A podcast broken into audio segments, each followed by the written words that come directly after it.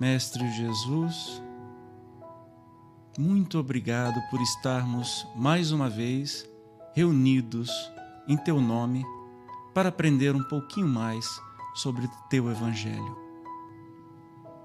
Obrigado, Jesus, por todos os ensinamentos que teremos agora e que possamos aplicar esses ensinamentos para a nossa evolução moral durante a próxima semana. Fica conosco, Jesus, agora e por todos esses minutos que passaremos juntos. Muito bem, é, vamos então, sem demora, ir para a realeza de Jesus, que é o item número 4. Que não é deste mundo o reino de Jesus, todos compreendem, mas também na terra ele não terá uma realeza? É curioso que esta pergunta aqui, né, que é feita no começo do livro dos Espíritos, é para a gente entender realmente quem é Jesus.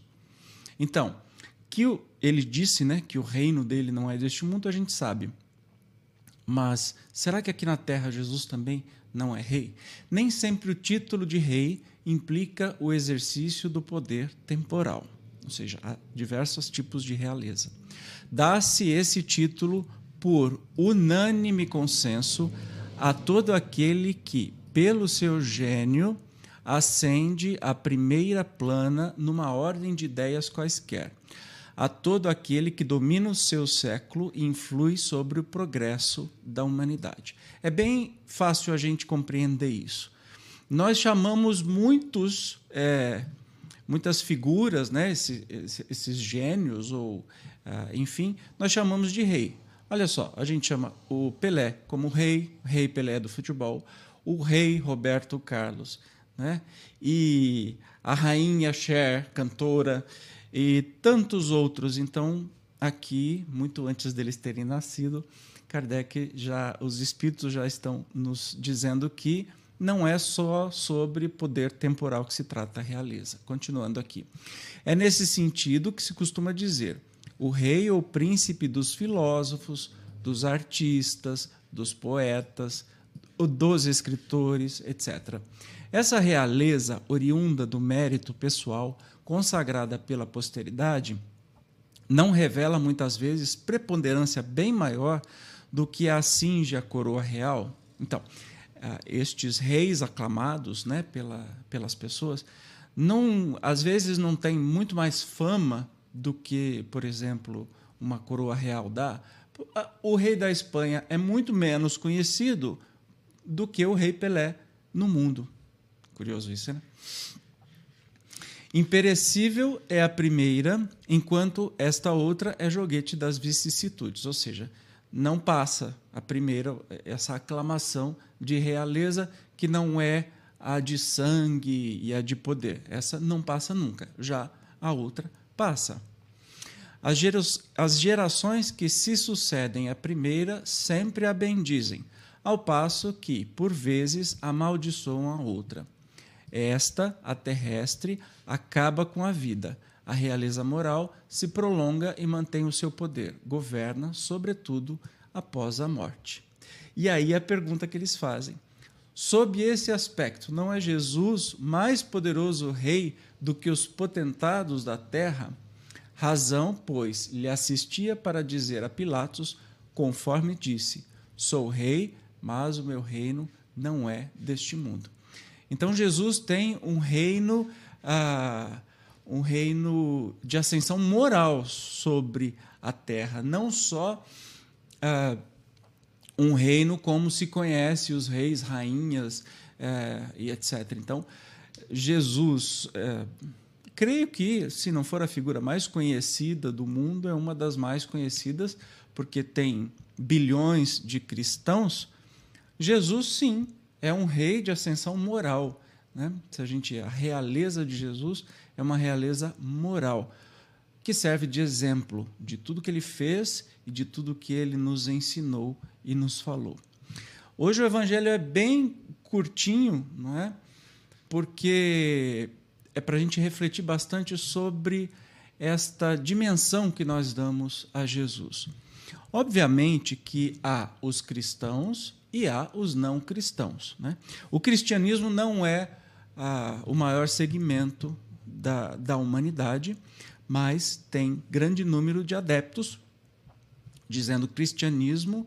Ah, nós estamos falando aí de todas as religiões cristãs e até não religiões, como o Espiritismo, por exemplo, é cristão, apesar de não ser uma religião. E, mas a maioria do, uh, do, planeta não é cristão. Então, para nós cristãos, é, é bem claro esse, esse, esse, não, essa importância que Jesus, que o Mestre Jesus tem para nós. E no Evangelho, a gente está no começo do Evangelho, ainda no segundo capítulo. Óbvio que nós estamos sendo preparados para compreender melhor os ensinamentos de Jesus e compreendemos hoje, por exemplo, por que, que ele disse a Pilatos: O meu reino não é deste mundo. Quando ele está falando isso, ele não está sendo arrogante e dizendo: Olha só, ah, aqui eu sou rei, mas não é aqui, não ele está dizendo de um, de um reinado de amor, de um reinado. Imagine, para nós espíritas, nós temos as, as definições, nós temos as comunicações, que Jesus é o nosso governante planetário, ou seja, ele está aqui desde a formação do planeta. Quem era Pilatos perante Jesus? Pilatos é mais um irmão de Jesus mais novo que temporariamente estava rei, estava mandando e condenou Jesus à crucificação, que era o crime, era a condenação comum, né? crucificar quem incomodava o sistema. Jesus incomodava o sistema, o sistema religioso, tanto que uh, os judeus da época, né, os fariseus, os senhores da lei, né, que era uma meio teocracia, já que Roma estava tomando conta, o Império Romano estava tomando conta ah, daquele lugar.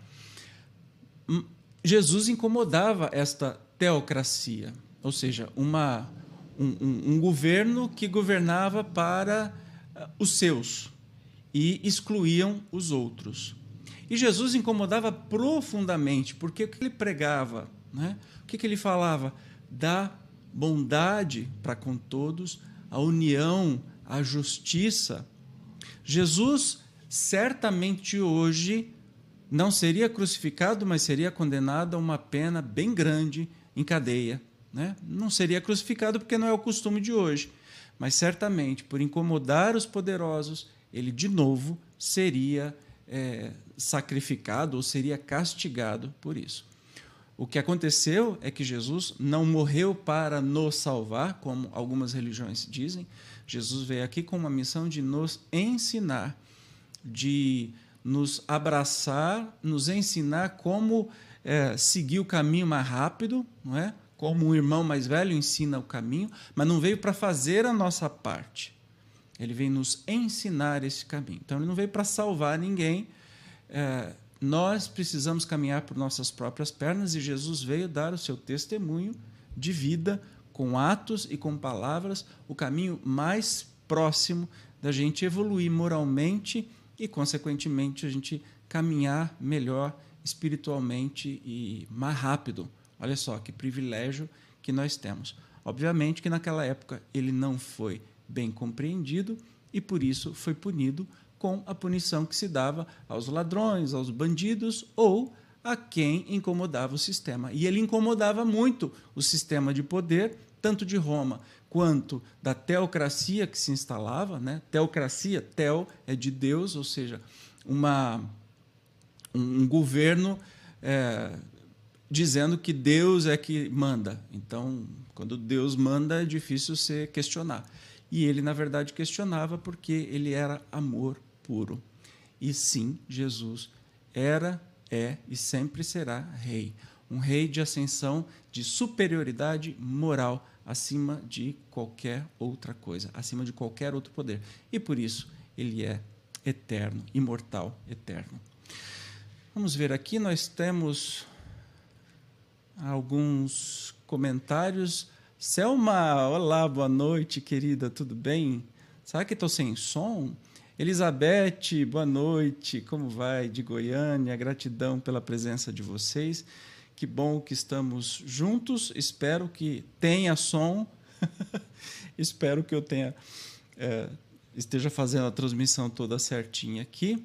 Vamos então agora para os nossas para nossa prece final do nosso evangelho de hoje. Vamos pensar em Jesus, nos concentrar no mestre amado.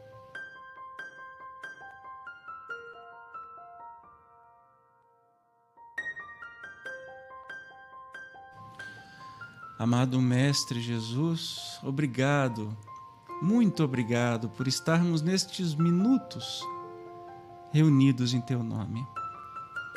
Gratidão por seus ensinamentos, gratidão por Sua realeza, gratidão por Sua realeza moral.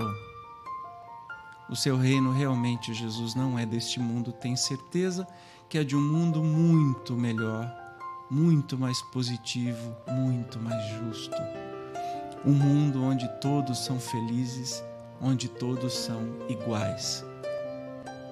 Gratidão, Jesus, pelos ensinamentos que possamos juntos caminharmos para que possamos chegar e construir este mundo feliz o mais rápido possível.